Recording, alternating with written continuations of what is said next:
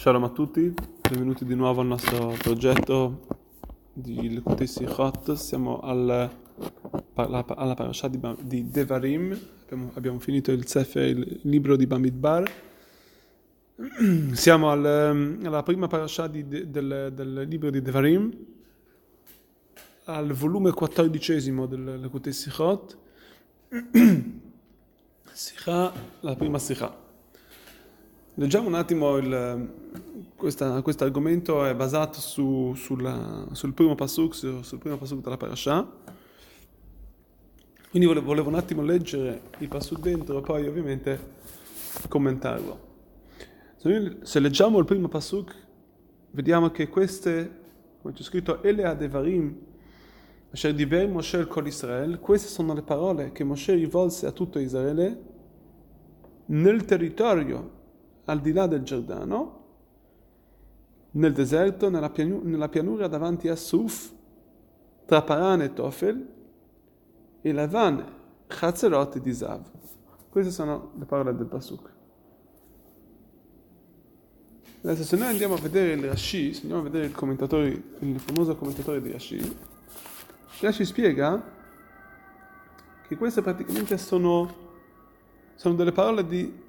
di, anche di rimprovero, di sottile rimprovero. Che quindi Moshe, che, che Akadosh Baruch sta,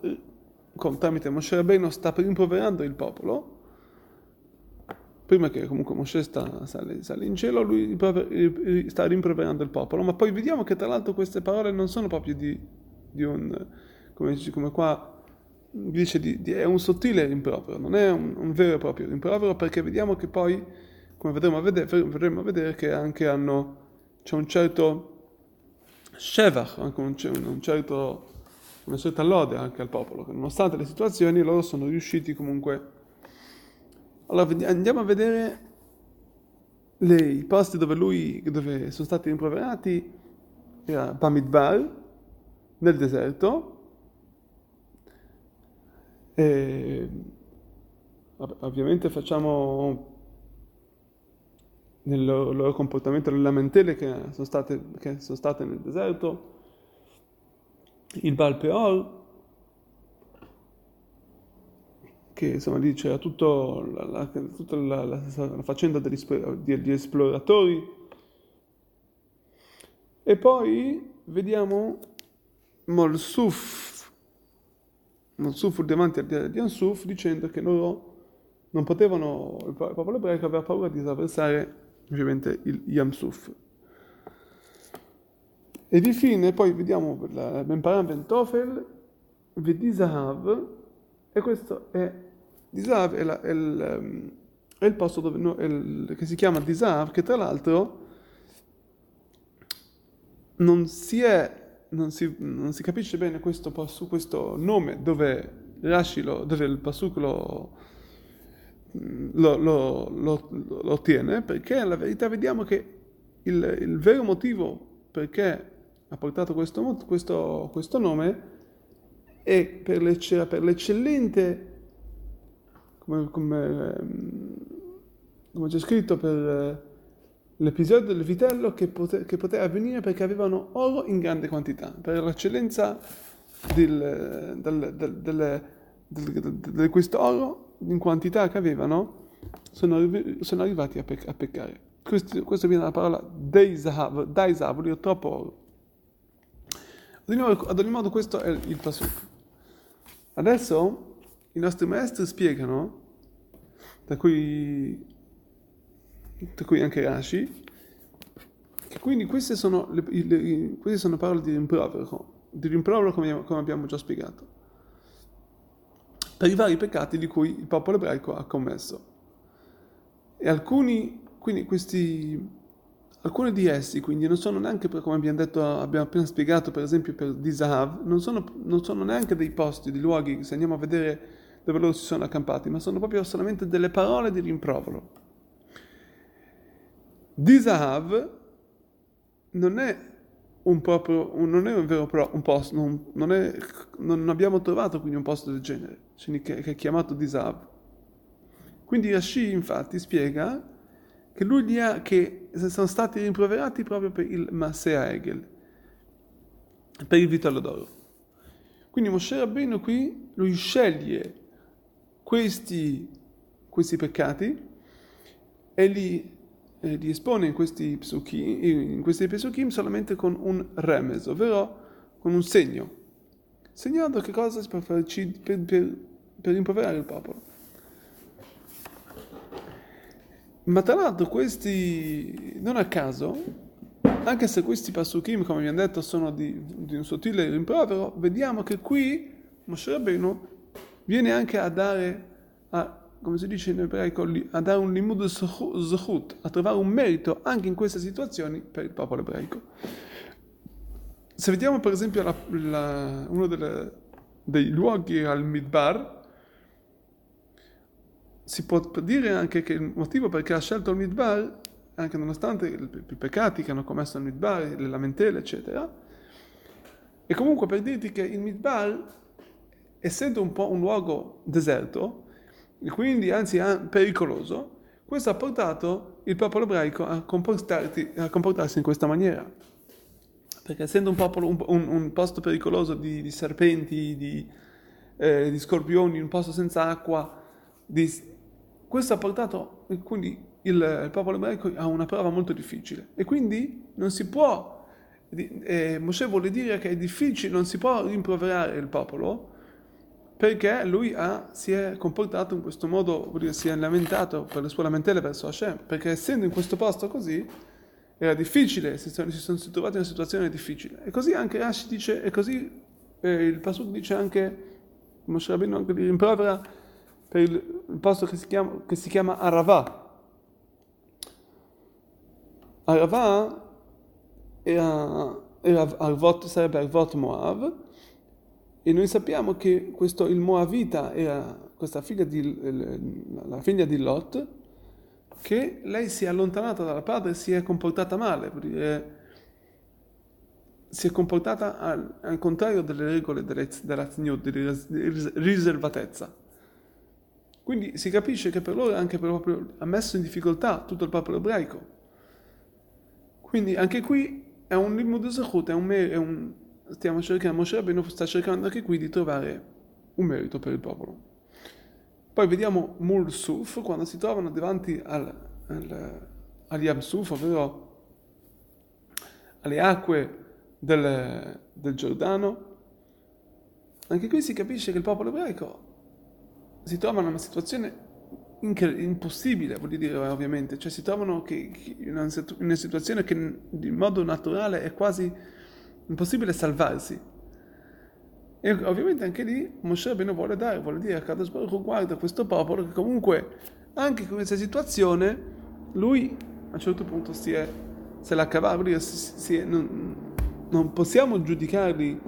perché stanno stando davanti al, agli Yamsuf, davanti a, al, al, con, con, tutto, si trovandosi questo, questo, questo mare davanti a, e circondati, vuol dire, rincorsi dagli egiziani, di dare a loro nessun tipo di rimprovero. Quindi i rimproveri di Moshe Rabbeinu sono praticamente dei meriti che Moshe Rabbeinu sta cercando di dare al popolo. E per, anche, ovviamente anche per quanto riguarda la, quello che abbiamo detto del Cheta Egel, che tra l'altro sappiamo che Moshe Rabbeinu li ha già rimproverati in, nel, nella parasha di Kitisa, quando è successo il Cheta Egel, quando è successo il Vitello d'Oro, quindi qui sarebbe anche una ripetizione, invece no, qui Moshe Rabbeinu viene a non rimproverare sottilmente anche il popolo, ma soprattutto a lodare il popolo, che il popolo ebraico comunque si è trovato in situazioni molto difficili, avendo una quantità eccessiva, eccessiva di oro, e quindi per questo motivo Moshe Rabbeinu vuole, sta supplicando a Kadosh Baruch Hu che lui possa perdonare il popolo, dicendogli che a Kadosh Baruch Hu tu sei quello che hai dato questa eccessiva quantità a loro di Zahav, di oro, e loro cosa possono fare di non peccare? Quindi anche qui è un grandissimo merito che Moshe vuole dare a Israele che, questo, che questa quantità eccessiva ha portato loro a, a questa, insomma, questo dimenticarsi, insomma, a, a, a, questo, a,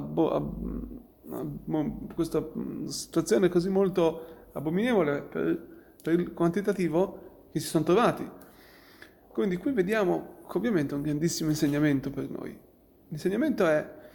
quando, quando dobbiamo improverare sempre anche con il nostro compagno, il nostro fratello ebreo, dobbiamo stare molto attenti come farlo. Dobbiamo stare attenti al kavod dei nostri compagni, all'onore che dobbiamo dare ai nostri fratelli.